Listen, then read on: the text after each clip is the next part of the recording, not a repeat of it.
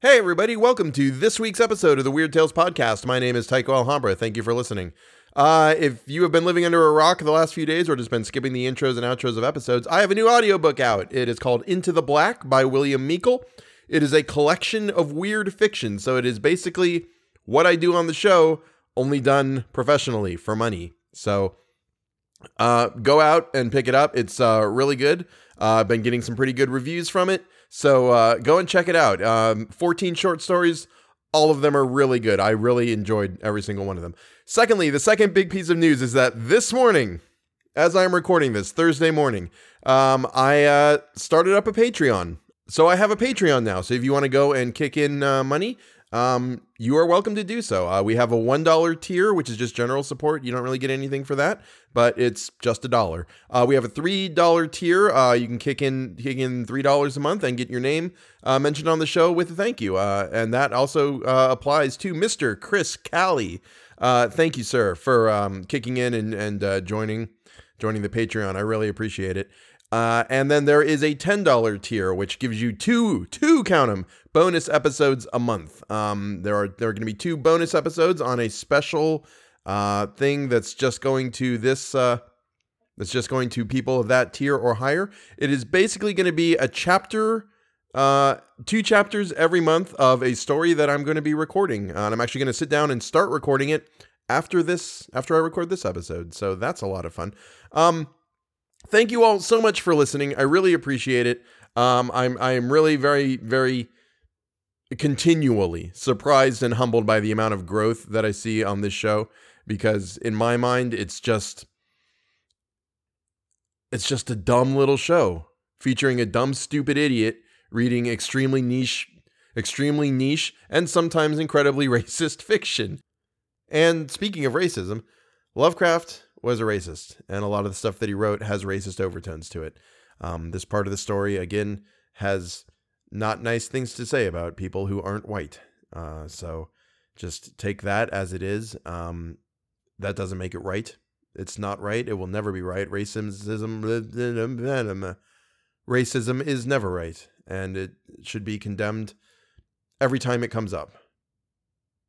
Uh, this is part three of the part three of the Call of Cthulhu. Uh, it is the conclusion of the Call of Cthulhu, and then next week we will be starting up another story, which I've already got picked out, and I've got the text for it and everything.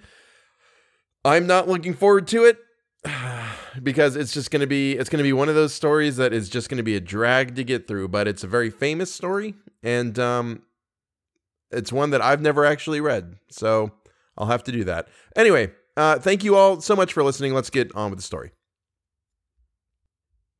3. The Madness from the Sea. If heaven ever wishes to grant me a boon, it will be a total effacing of the results of a mere chance which fixed my eye on a certain stray piece of shelf paper.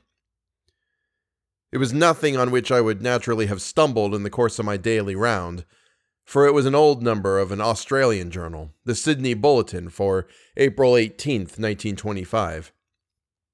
It had escaped even the Cutting Bureau, which had, at the time of its issuance, been avidly collecting material for my uncle's research. I had largely given over my inquiries into what Professor Angell called the Cthulhu cult and was visiting a learned friend in Paterson, New Jersey, the curator of a local museum and a mineralogist of note. Examining one day the reserve specimens roughly set on the storage shelves in a rear room of the museum, my eye was caught by an odd picture in one of the old papers spread beneath the stones. It was the Sydney Bulletin I have mentioned, for my friend has wide affiliations in all conceivable foreign parts, and the picture was a half tone cut of a hideous stone image, almost identical with that which Legrasse had found in the swamp. Eagerly clearing the sheet of its precious contents, I scanned the item in detail and was disappointed to find it only of moderate length. What it suggested, however, was of portentous significance to my flagging quest, and I carefully tore it out for immediate action. It read as follows Mystery derelict found at sea. Vigilant arrives with helpless armed New Zealand yacht in tow. One survivor and dead man found aboard. Tale of desperate battle and deaths at sea. Rescued seaman refuses particulars of strange experience.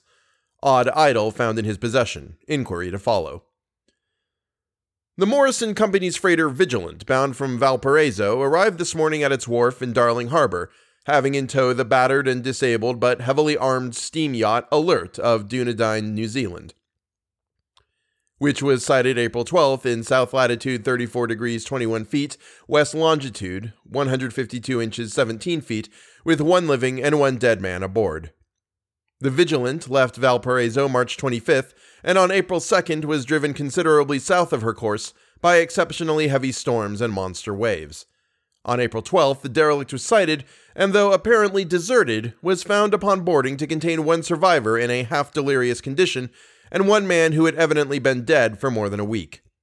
The living man was clutching a horrible stone idol of unknown origin, about a foot in height, regarding whose nature authorities at Sydney University, the Royal Society, and the museum in College Street all profess complete bafflement, and which the survivor says he found in the cabin of the yacht, in a small carved shrine of common pattern. This man, after recovering his senses, told an exceedingly strange story of piracy and slaughter. He is Gustav Johansen, a Norwegian of some intelligence, and had been second mate of the two masted schooner Emma of Auckland, which sailed for Callao February 20th with a complement of 11 men. The Emma, he says, was delayed and thrown widely south of her course by the great storm of March 1st, and on March 22nd, in south latitude 49 degrees 51 feet, west longitude 128 degrees 34 feet, encountered the Alert, manned by a queer and evil looking crew of Kanakas and half castes. Being ordered peremptorily to turn back, Captain Collins refused, whereupon the strange crew began to fire savagely and without warning upon the schooner with a peculiarly heavy battery of brass cannon forming part of the yacht's equipment. The Emma's men showed fight, says the survivor, and though the schooner began to sink from shots beneath the waterline, they managed to heave alongside their enemy and board her, grappling with the savage crew on the yacht's deck and being forced to kill them all, the number being slightly superior because of their particularly abhorrent and desperate, though rather clumsy, mode of fighting. Three of the Emma's men, including Captain Collins and First Mate Green, were killed, and the remaining eight, under Second Mate Johansen, proceeded to navigate the captured yacht, going ahead in their original direction to see if any reason for their ordering back had existed. The next day, it appears, they raised and landed on a small island, although none is known to exist in that part of the ocean, and six of the men somehow died ashore, though Johansen is queerly reticent about this part of his story, and speaks only of their falling into a rock chasm. Later, it seems, he and one companion boarded the yacht and tried to manage her, but were beaten about by the storm of April 2nd. From that time till his rescue on the 12th, the man remembers little, and he does not even recall when William Bryden, his companion, died. Bryden's death reveals no apparent cause, and was probably due to excitement or exposure. Cable advices from Dunedin report that the Alert was well known there as an island trader and bore an evil reputation along the waterfront. It was owned by a curious group of half castes whose frequent meetings and night trips to the woods attracted no little curiosity, and it had set sail in great haste just after the storm and earth tremors of March 1st. Our Auckland correspondent gives the Emma and her crew an excellent reputation, and Johansen is described as a sober and worthy man. The Admiralty will institute an inquiry on the whole matter beginning tomorrow, at which every effort will be made to induce Johansen to speak more freely than he has done hitherto. This was all, together with the picture of the hellish image. But what a train of ideas it started in my mind. Here were new treasuries of data on the Cthulhu cult and evidence that it had strange interests at sea as well as on land. What motive prompted the hybrid crew to order back the Emma as they sailed about with their hideous idol? What was the unknown island on which six of the Emma's crew had died, and about which the mate Johansen was so secretive? What had the Vice Admiralty's investigation brought out? And what was known of the noxious cult in Dunedin? And most marvelous of all, what deep and more than natural linkage of dates was this which gave a malign and now undeniable significance to the various turns of events so carefully noted by my uncle? March 1st, our February 28th, according to the international dateline, the earthquake and storm had come. From Dunedin, the Alert and her noisome crew had darted eagerly forth as if imperiously summoned, and on the other side of the earth, poets and artists had begun to dream of a strange, dank cyclopean city, whilst a young sculptor had molded in his sleep the form of the dreaded Cthulhu. March 23rd, the crew of the Emma landed on an unknown island and left six men dead, and on that date, the dreams of sensitive men assumed a heightened vividness and darkened with dread of a giant monster's malign pursuit, whilst an architect had gone mad and a sculptor had lapsed suddenly into delirium. And what of this storm of April 2nd, the date on which all dreams of the dank city ceased, and Wilcox emerged unharmed from the bondage of strange fever? What of all this, and of those hints of old Castro, about the sunken, star born old ones and their coming reign, their faithful cult and their mastery of dreams.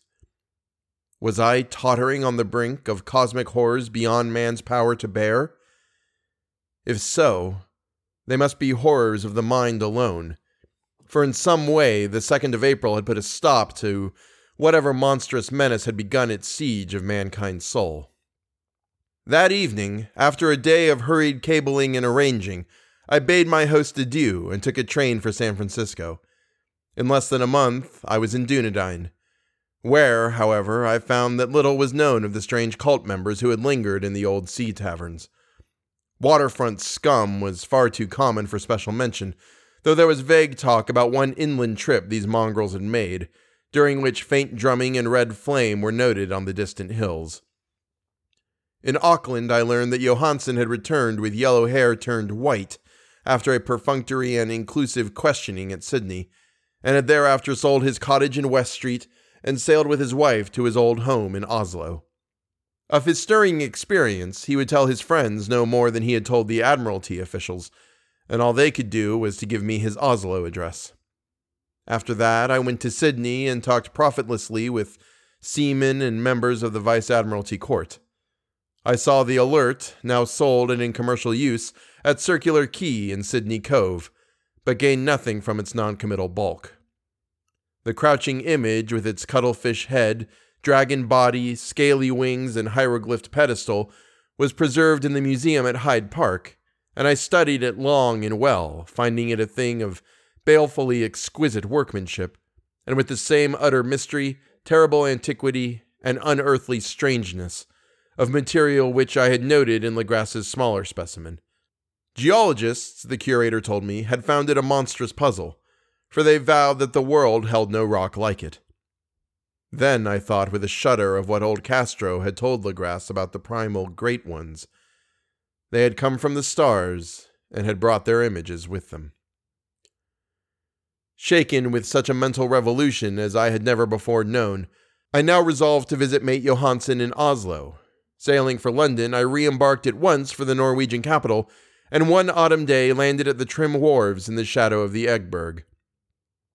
Johansen's address, I discovered, lay in the old town of King Harald Hardrada, which kept alive the name of Oslo during all the centuries that the greater city masqueraded as Christiania. I made the brief trip by taxicab and knocked with palpitant heart at the door of a neat and ancient building with plastered front.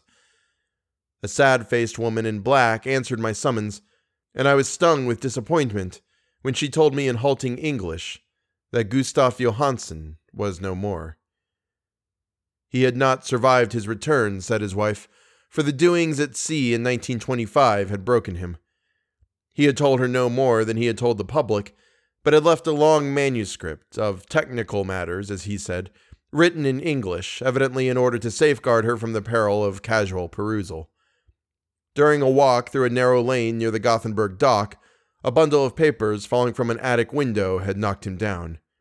Two Lascar sailors at once helped him to his feet, but before the ambulance could reach him, he was dead.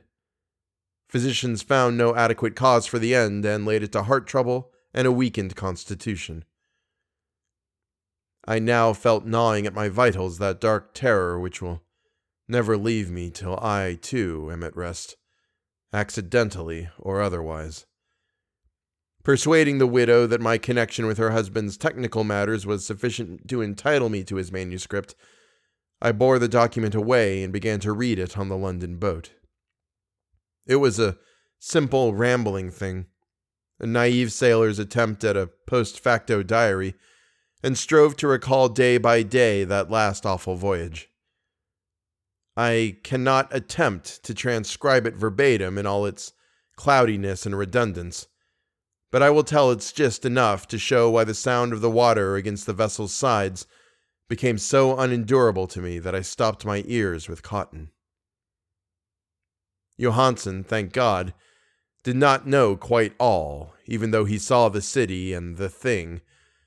But I shall never sleep calmly again when I think of the horrors that lurk ceaselessly behind life in time and in space, and of those unhallowed blasphemies from elder stars which dream beneath the sea, known and favored by a nightmare cult, ready and eager to loose them on the world whenever another earthquake shall heave their monstrous stone city again to the sun and air.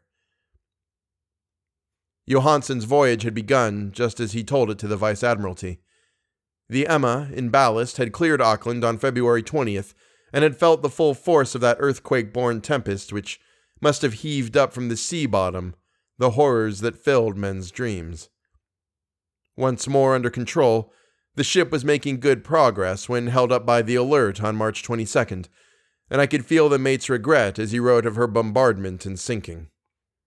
Of the swarthy cult fiends on the Alert, he speaks with significant horror. There was some peculiarly abominable quality about them which made their destruction seem almost a duty, and Johansen shows ingenious wonder at the charge of ruthlessness brought against his party during the proceedings of the Court of Inquiry.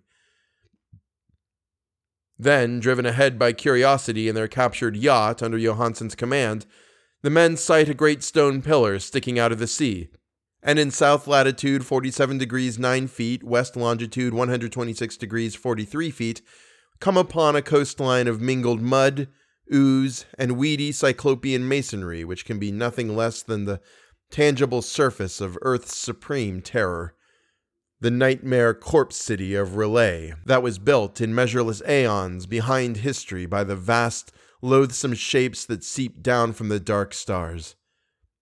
There lay great Cthulhu and his hordes, hidden in green slimy vaults, and sending out at last, after cycles incalculable, the thoughts that spread fear to the dreams of the sensitive, and called imperiously to the faithful to come on a pilgrimage of liberation and restoration.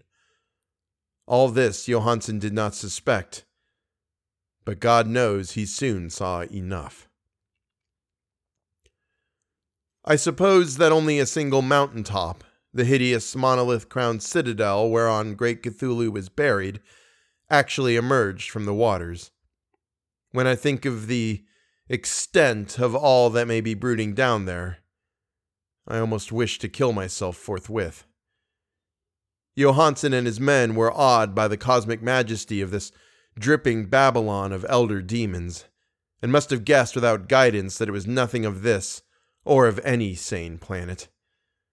Awe at the unbelievable size of the greenish stone blocks, the dizzying height of the great carven monolith, and at the stupefying identity of the colossal statues and bas reliefs with the queer image found in the shrine on the alert is poignantly visible in every line of the mate's frightened description.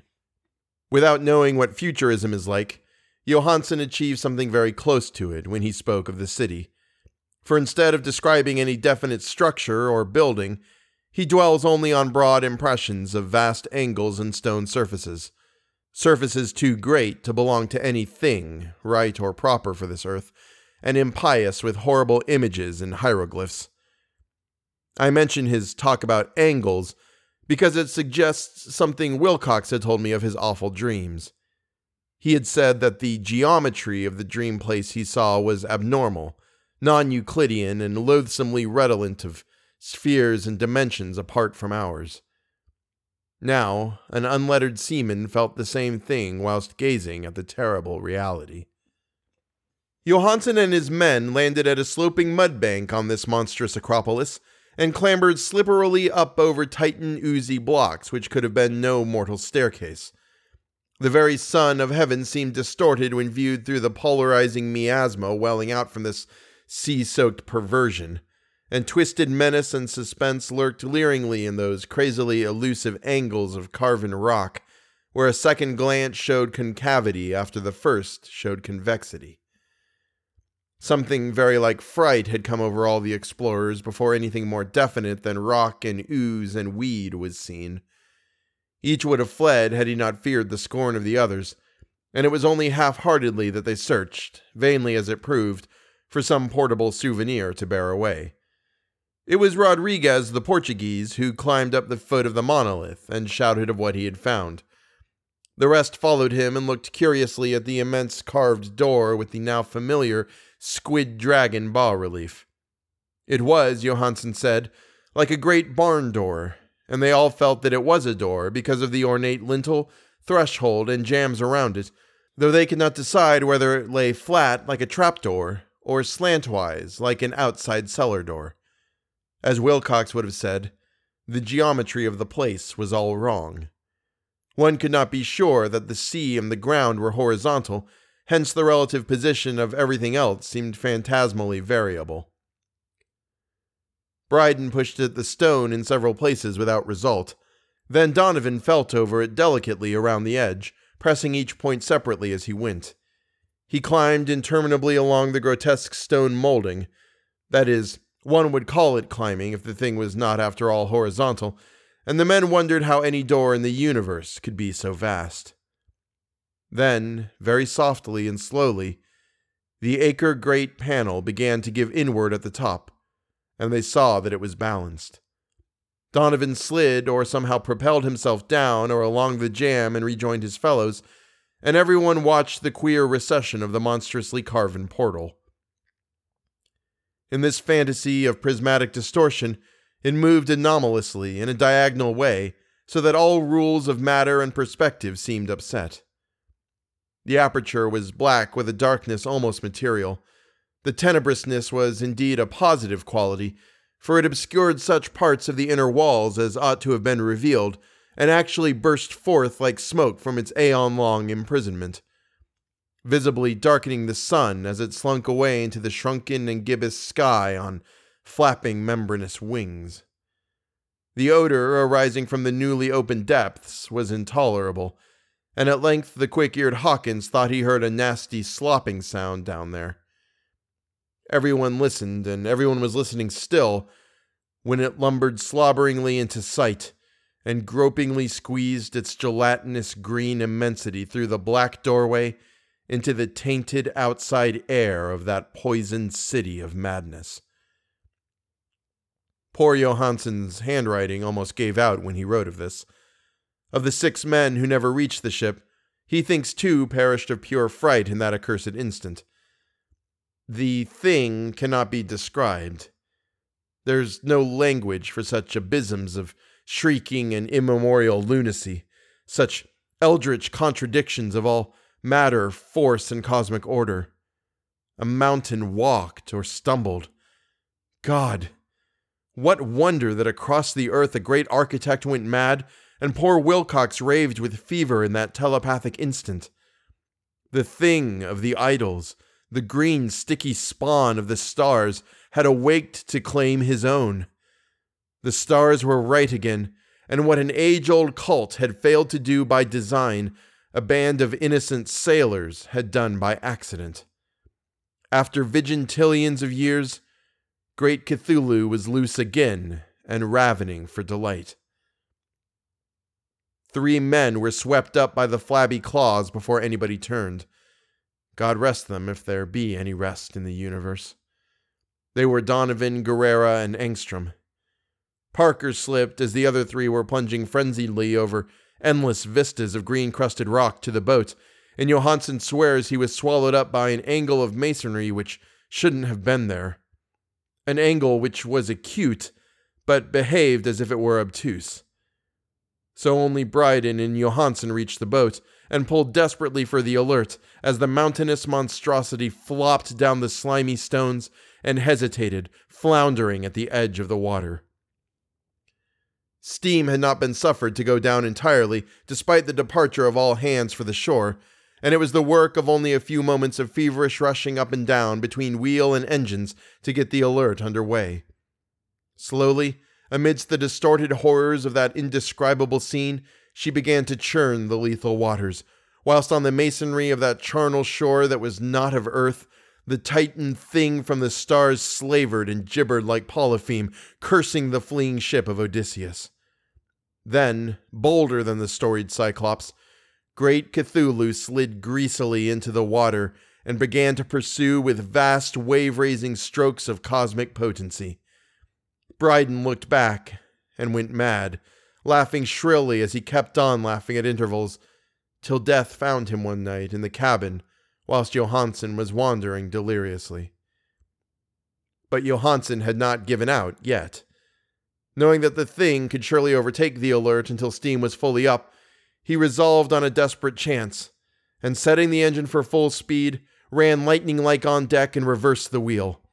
There was a mighty eddying and foaming in the noisome brine, and as the steam mounted higher and higher, the brave Norwegian drove his vessel head on against the pursuing jelly, which rose above the unclean froth like the stern of a demon galleon.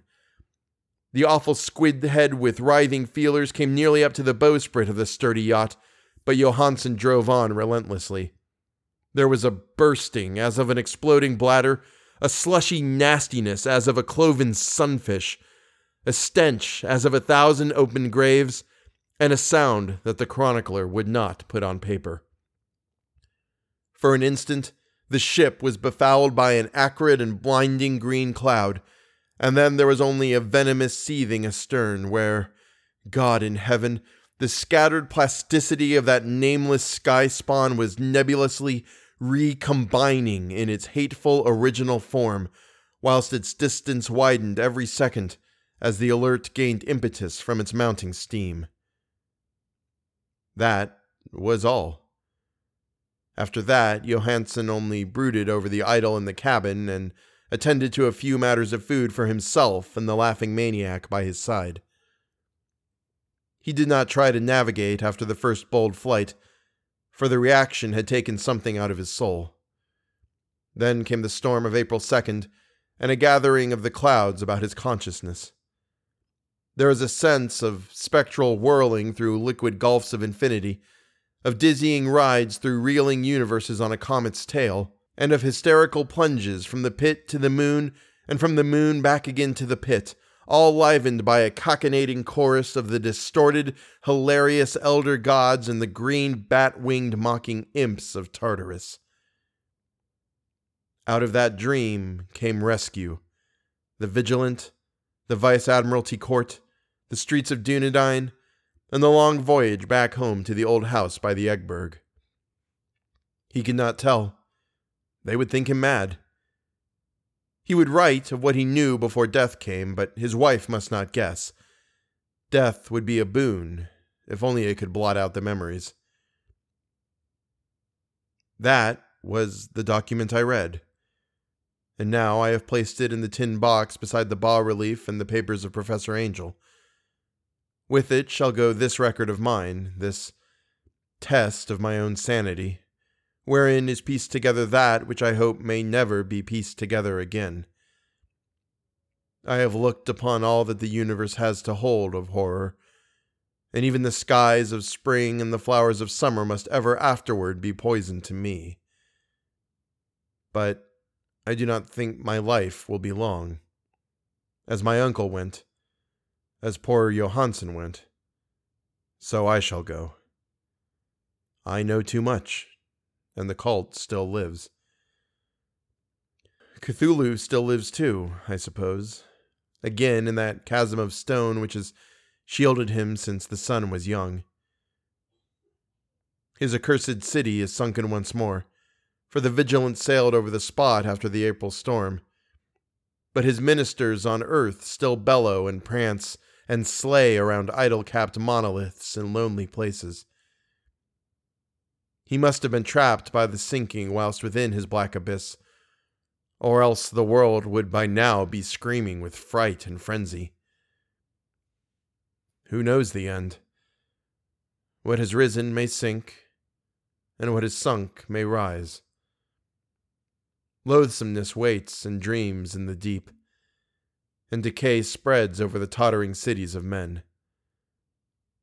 A time will come, but I must not and cannot think. Let me pray that If I do not survive this manuscript, my executors may put caution before audacity and see that it meets no other eye. And that was The Call of Cthulhu by H.P. Lovecraft. Thank you so much for listening. I really hope you enjoyed it. Um, please feel free to check out Into the Black by William Meikle, 14 uh, weird fiction stories. Uh, they're all really great. I really enjoyed every single one of them. You can find it on audible.com.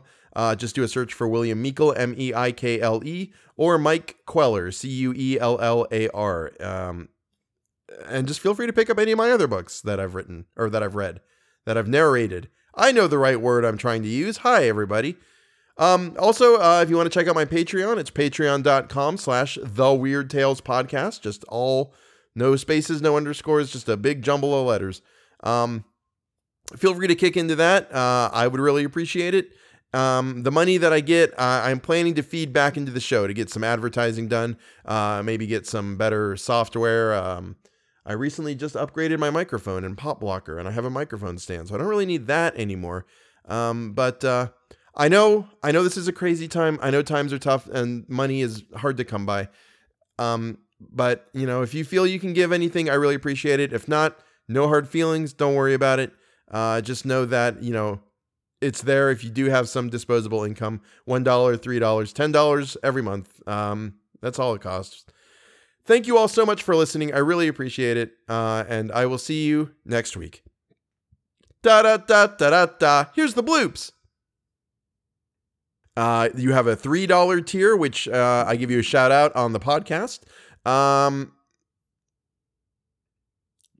no one else was in the room where it happened. The room where it happened. Happened. No one else was in the room where it happened. In the room where it happened. No one really knows how the game is played. Where is it? How do I? I don't know how to work Patreon. Uh, okay, let's click home. Uh, hey, one patron. There we go. In less than a month, I was in Dunedin, where, however, I found that little was known of the strange cult members. All right, let's just go back. I need my go juice.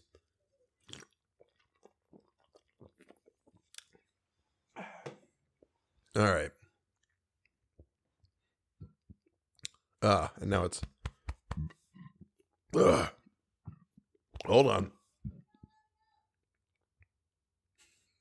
I think my wife is playing Fall Guys and I can hear her yelling about stuff. It's kind of funny. All right. Just she's just out there. Oh no! Oh no! Oh no! Come on, straight face. Let's do this. All right. Of his stirring experience, he would tell his friends no more than he had told the Admiralty of of his stirring experience, he would tell his friends no more than he had told the Admiralty officials. Admiralty officials, get it right. Of material which I had noted in Legrasse's smaller specimen. Sorry, but sorry. Johansen and his men landed at a sloping mud bank on this monstrous acropolis and clambered slipperily, slip, wow, slipperily. That's a word you